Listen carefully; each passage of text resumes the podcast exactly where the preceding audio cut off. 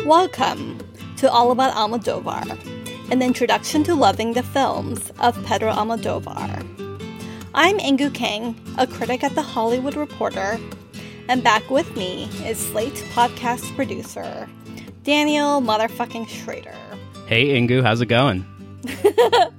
it's going okay. So, we started this podcast with two of Almodovar's best known and most highly regarded films.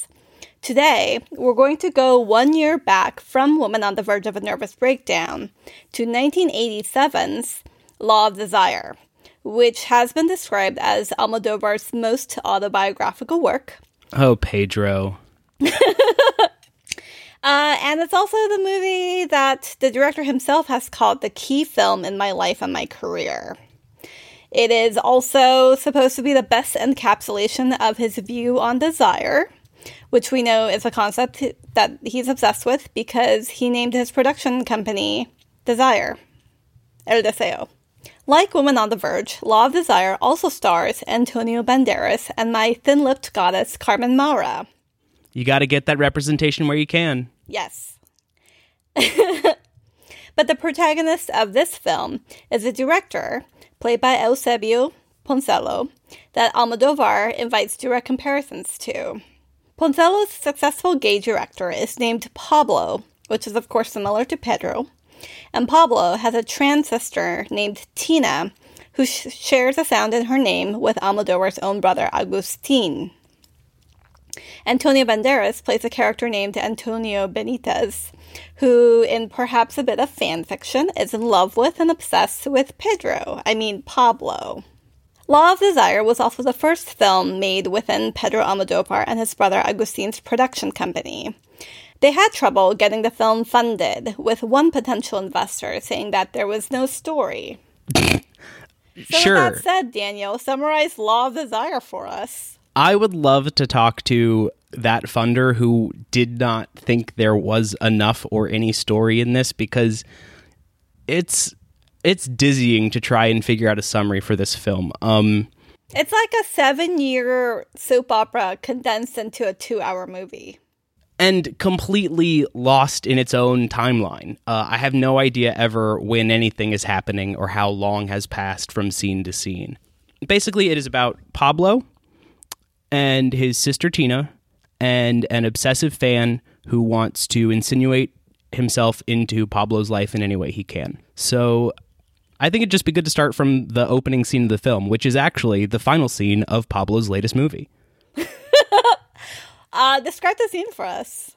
Well, it is uh, a young man getting naked in a bedroom alone while a film director stands off screen and instructs him to take off his clothes and start uh, touching himself and and i think the important thing is that the director basically first appears only as a disembodied voice. And he even says don't look at me. Yes. It's highly voyeuristic. And it's sort of this like encapsulation of what being a director is. You sort of have this godlike control telling people what to do.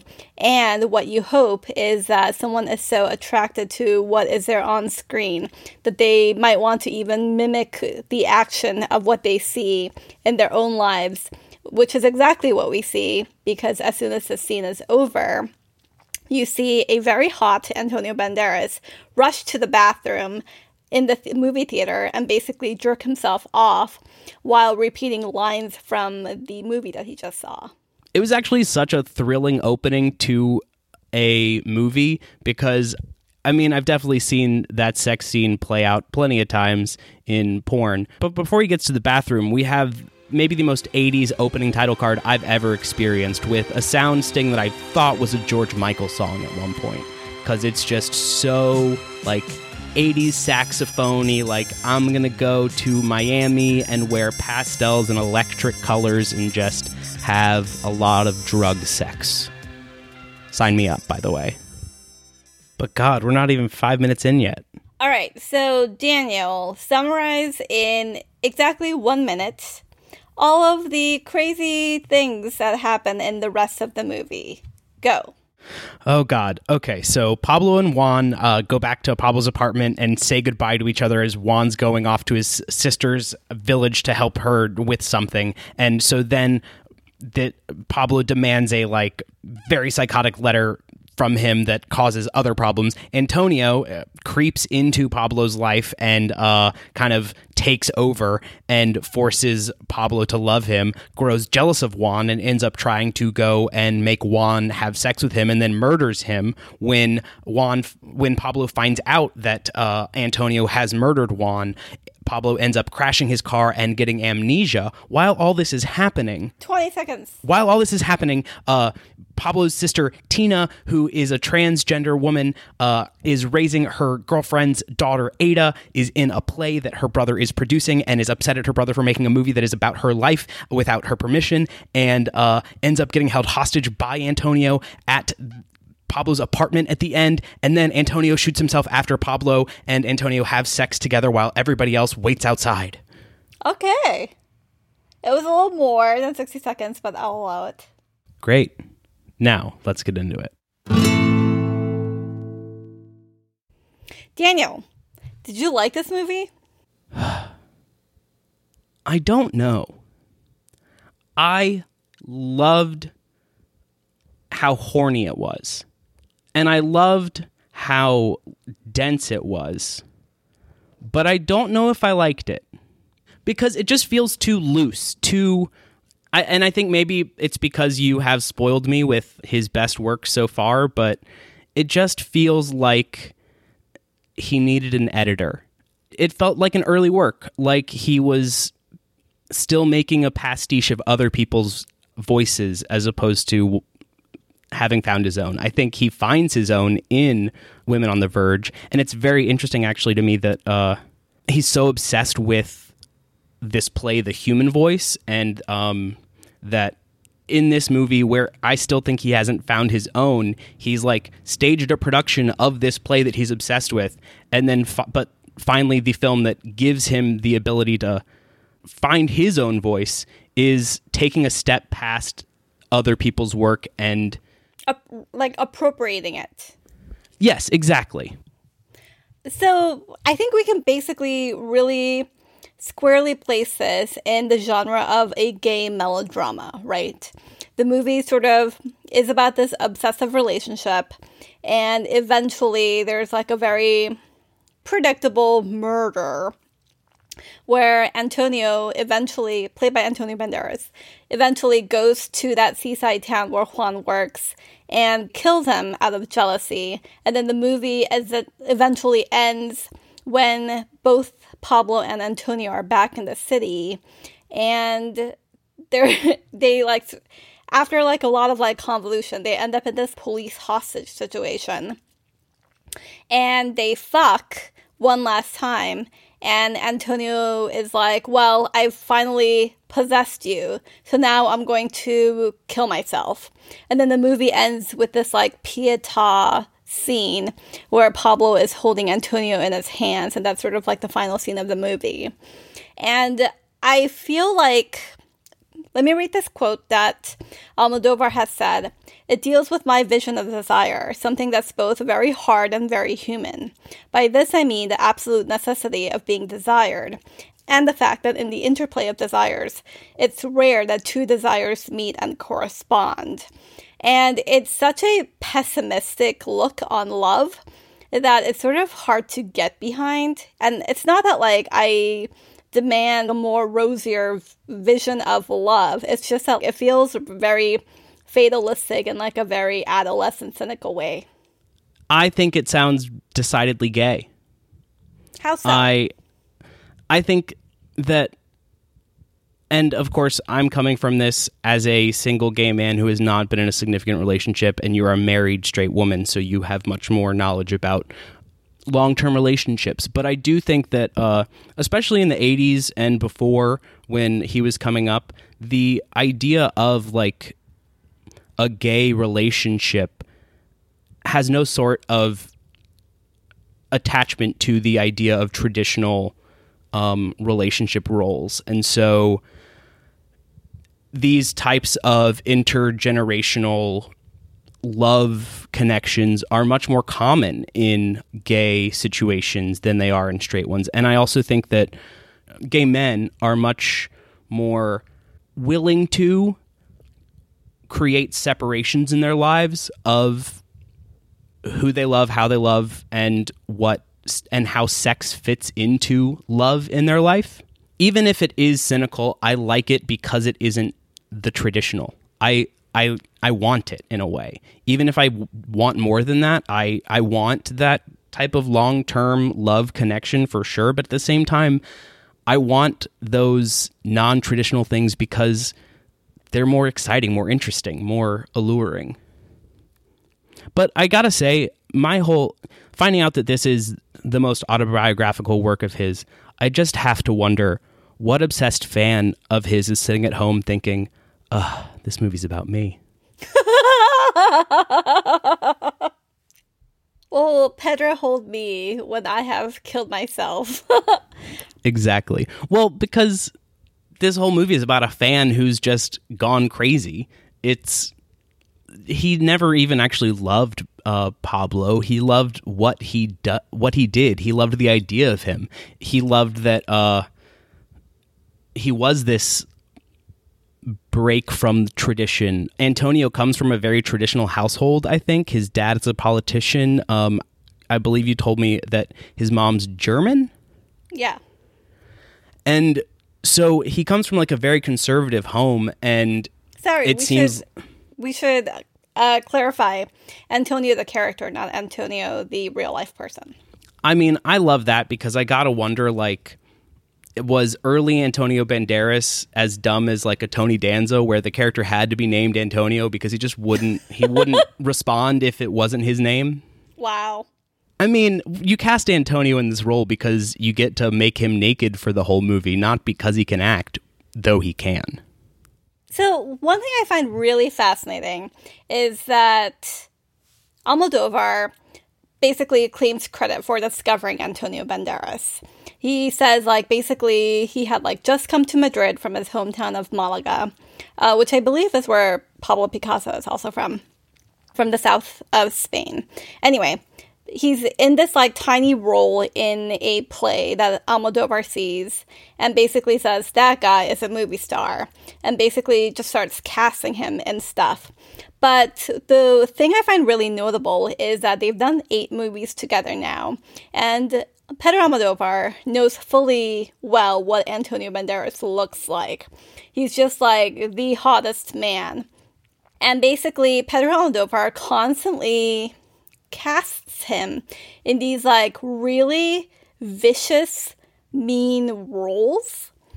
I I mean, we all know those straight guys that we love to be mean to us. Last week we talked about Woman on the Verge. He was a complete fuckboy. Uh, in this one, he is basically a murderer. In He's previous... like literally the talented Mr. Ripley. Yes, but like a much dumber version. Well, than... yeah. Yes. The movie that Almodovar made right before Law of Desire, Matador, also featured Antonio Banderas playing a rapist. The movie we're going to talk about next week, Tie Me Up, Tie Me Down, he plays a rapist and a kidnapper. And in basically his biggest role until Pain and Glory, in The Skin I Live In, he plays a sociopathic surgeon. And so I think it's really great that Almodovar can sort of see like the character actor inside Antonio Banderas' smoking hot looks. But at the same time, he rarely gets these like good guy roles. And like when he plays the bad guys, they're not written with like a lot of nuance, which I find very interesting. Did you like this as a gay romance though? Because I feel like I probably did not. I mean, I got swept up in it at times for sure, but it definitely left me f- wanting. I I think the real romance is like a familial one actually between Pablo and his sister Tina. That's like the love I was the most interested in. Yeah. I agree. And I think that one of the other reasons why the gay romance didn't work for me is that the actor who plays Pablo is so cold and so intellectual that it's sort of hard to get a sense of Pedro Almodovar as like that guy. He's this weird egghead. He does not seem really all that sexy. And also, Almodovar said in this interview that he wasn't really happy with that performance either because apparently he really wanted Pablo to play like a character who, when he does cocaine, like really gets into cocaine. And according to Almodovar, the actor was taking other drugs that prevented him from being like the Pablo that Pedro wanted. So Almodovar was not impressed. I was not impressed. Well, it sounds like Pedro should have just done the role himself then. he did throw himself in the movie. You did see him, right? Oh, I did not. Yeah. Oh, it's just like a. He's actually uncredited. I looked it up, but um, he is the like shopkeeper working when Antonio goes out to buy supplies to fix up Pablo's home. Oh, at the hardware Yeah. store. Exactly. Oh, And I know we need to. I know I want to talk about Tina and stuff, but I think this is an interesting place to talk about desire because uh, Antonio is obsessed with Pablo. He is desperate to be a part of his life in any way. The like movie he saw was it seems like a gay awakening or something. And so Pablo probably means more to him than just who Pablo is, which is part of the reason why Pablo never actually falls in love with him is because he could tell that like, oh, you don't love me, you love what I make. You love like the thing that you think of as me. And you I'm love sure the that feelings that I accidentally stirred in you. Right. And I'm sure that that's a very real experience that Pedro himself had. But what's interesting here is that Antonio is so desperate to do to become a part of his life that he like does all this research. At one point he watches a TV show where Pablo is being interviewed by a um, daytime talk show host played by Rossy De Palma actually. And Who uh, Almodovar says he also discovered. He's just discovering them left and right, isn't he? he's next. He's going to say he discovered Carmen Maura while she was working for twenty years before he started working with her. But um, anyway, so in that scene, Rossy De Palma's character is asking Pablo like, "Oh, what do you what do you want in a lover? What are you looking for?" And Pablo lists all these things that are like, "Oh yeah, of course I'm looking for a guy who will like clean, take care of everything, not go partying with me, will just like keep the home and everything." And so Antonio's like, "Great. I'm to do that. I'm to I'm to move in and there's no way he's to get rid of me." So he's like becomes this just handyman, fixing up things around the house, things like that, trying to be the thing that he thought Pablo wanted, but I have to say, I, this was like the one point where I could relate to Pablo because my husband always says like, "Oh, I'm not really sure if you want a husband or a butler," and I'm always like, "Why not both?" See, I could relate to Antonio in this moment because I have certainly been the person who's like, well, if I can if if I can just do all the things, then you must love me, right? Um but then I so quickly jump into Pablo's shoes because what I said I want isn't what I want, and you should know that. Was there any point at which you were taken by the romance of like that relationship? Yes. You said that so reluctantly or Because. Well, for so much of it, I don't understand why it's still happening. Like, why did Pablo keep writing letters to Antonio after he left? Like, why did he let this go on? He could have just stopped writing, just ghost the dude. It's not that hard. It must have been easier to ghost people back in the day, I can imagine. So, like, also, like, why does he tell Antonio, like, I'm leaving you, I'm going to go find Juan and we're gonna be happy, to just like tell Antonio like here's the plan so you should go murder this guy so that I can't love him. It, like that was a whole weird thing. But the only time that I really bought their relationship or their love or whatever it was is when Antonio puts on Lo Dudo right at the end Yes. and is singing it to him right before he dies.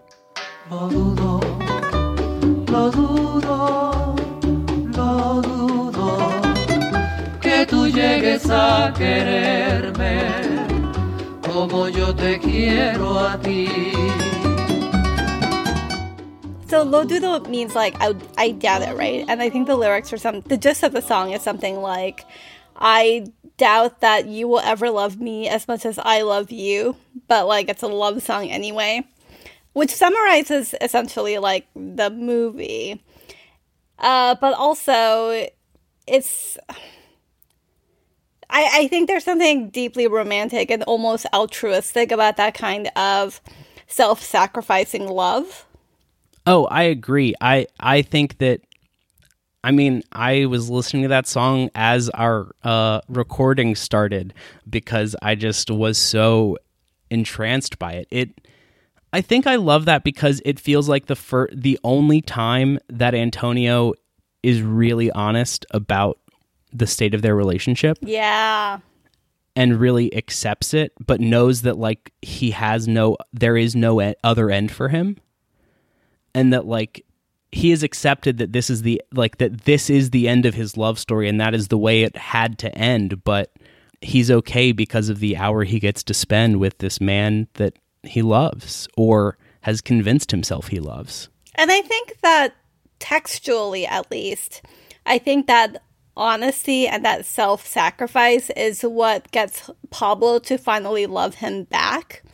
But by that point, Antonio has killed himself. And so, again, Yeah. there's a sort of like mismatched scheduling of affections.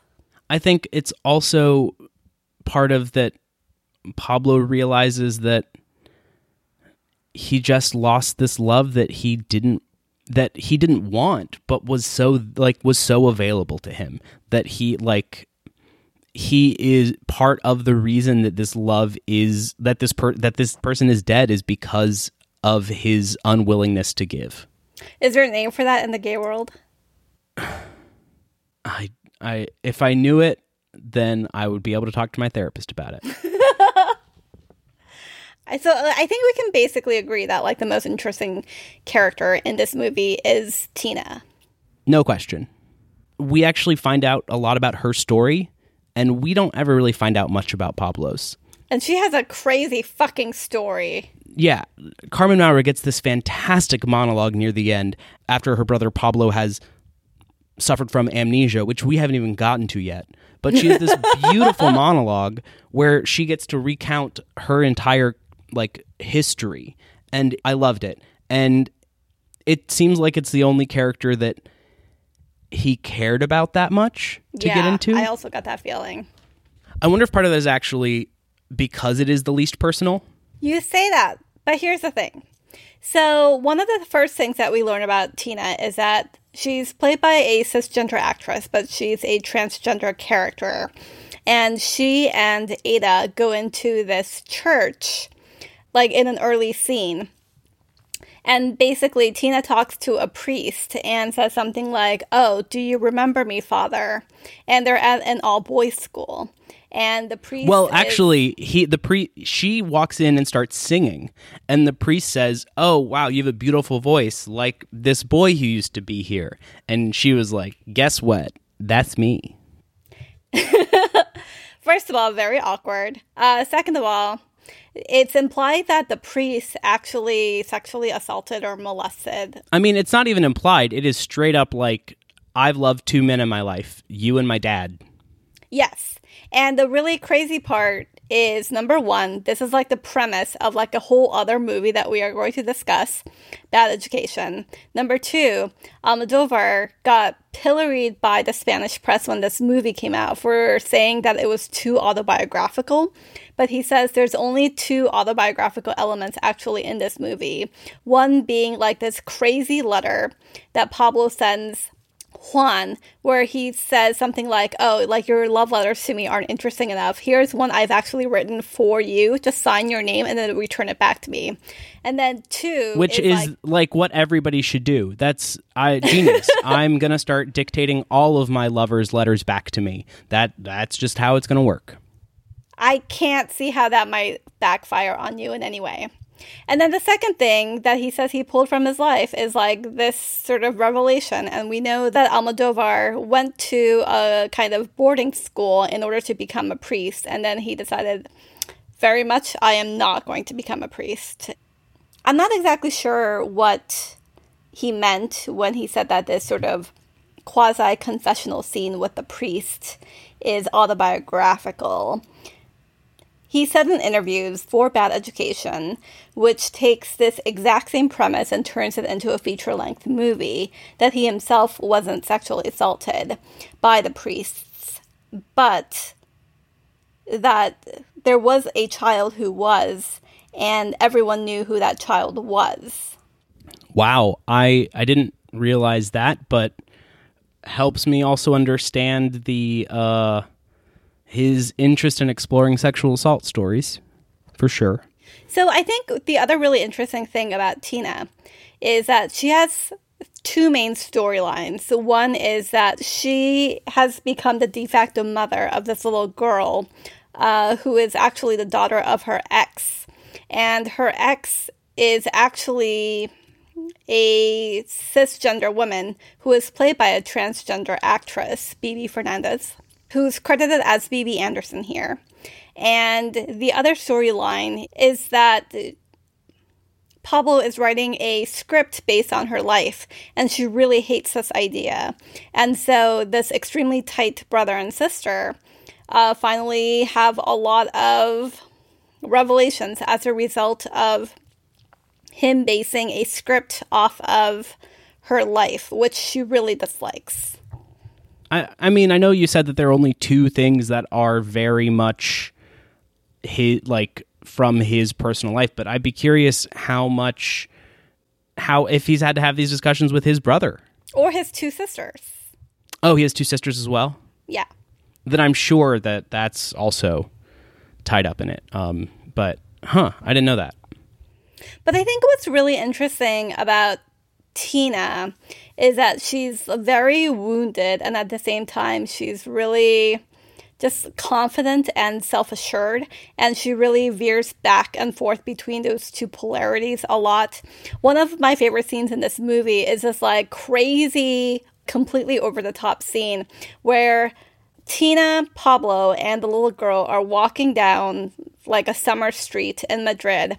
And Tina suddenly decides she's really hot. They see this like random man like hosing down the street and she says hose me down and like while the man just like pummels her with water she's like having a whole marilyn monroe moment she just gets into the fantasy of that moment and it's this like wonderful depiction of someone who is really grabbing life at like whatever she can grab But then there are such like beautiful moments of insecurity that pop out as well. So uh like when she and Pablo go into the back of this restaurant to do drugs together, the first thing she says to him is don't tell me that I'm overacting in front of other people. And uh like just this very clearly insecure of like we're having fun, haha, laughing in front of everybody, but then as soon as we're behind closed doors like how dare you say that about me? Or my my personal favorite uh, insecurity, which is when she and Ada are in bed together after uh, Ada's mother has cleaned out their apartment of stuff, and I don't know if she just like stole it all or it was actually hers or what, but they're sitting in these two Betty Boop shirts, which we need to get ourselves some Betty Boop shirts. So when we go on vacation, we can be them. But uh, they have this lovely scene together, and then at one point, as it's ending, uh, Ada says, "I love you," and Car- and Tina says, "Mucho."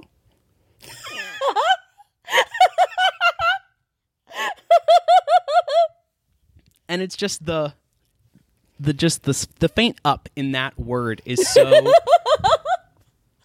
it highlights why Carmen Maura is such a perfect actress, but also like why Tina is such a fragile woman.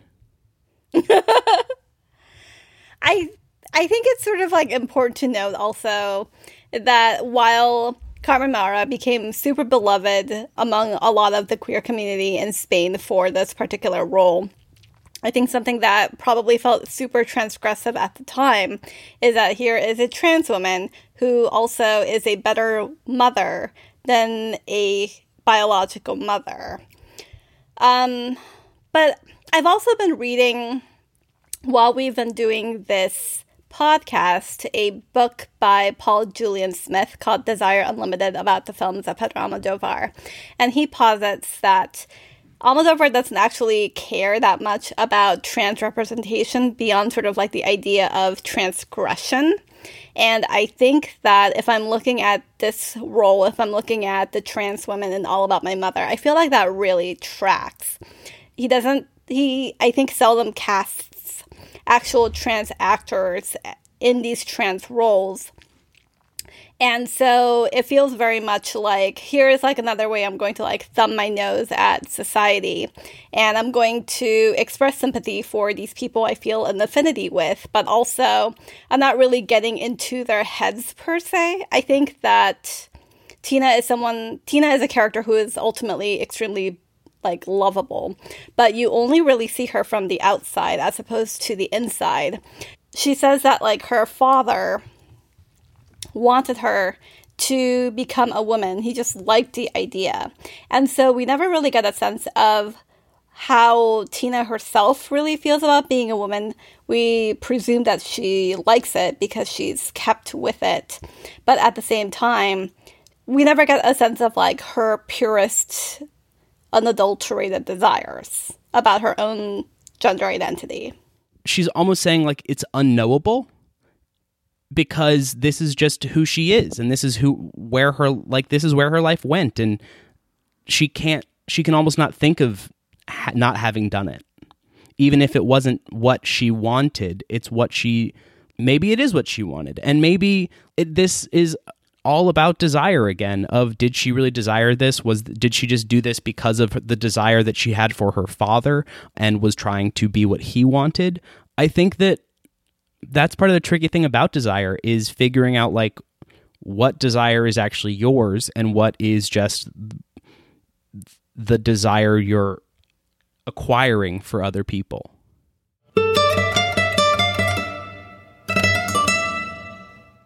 Now that we're at the end of the show, let's do our closing segment ranking the movies that we've discussed so far. Great. Uh, I'll go first since uh, you did last time. Um, it's a tough one, but um, Is it?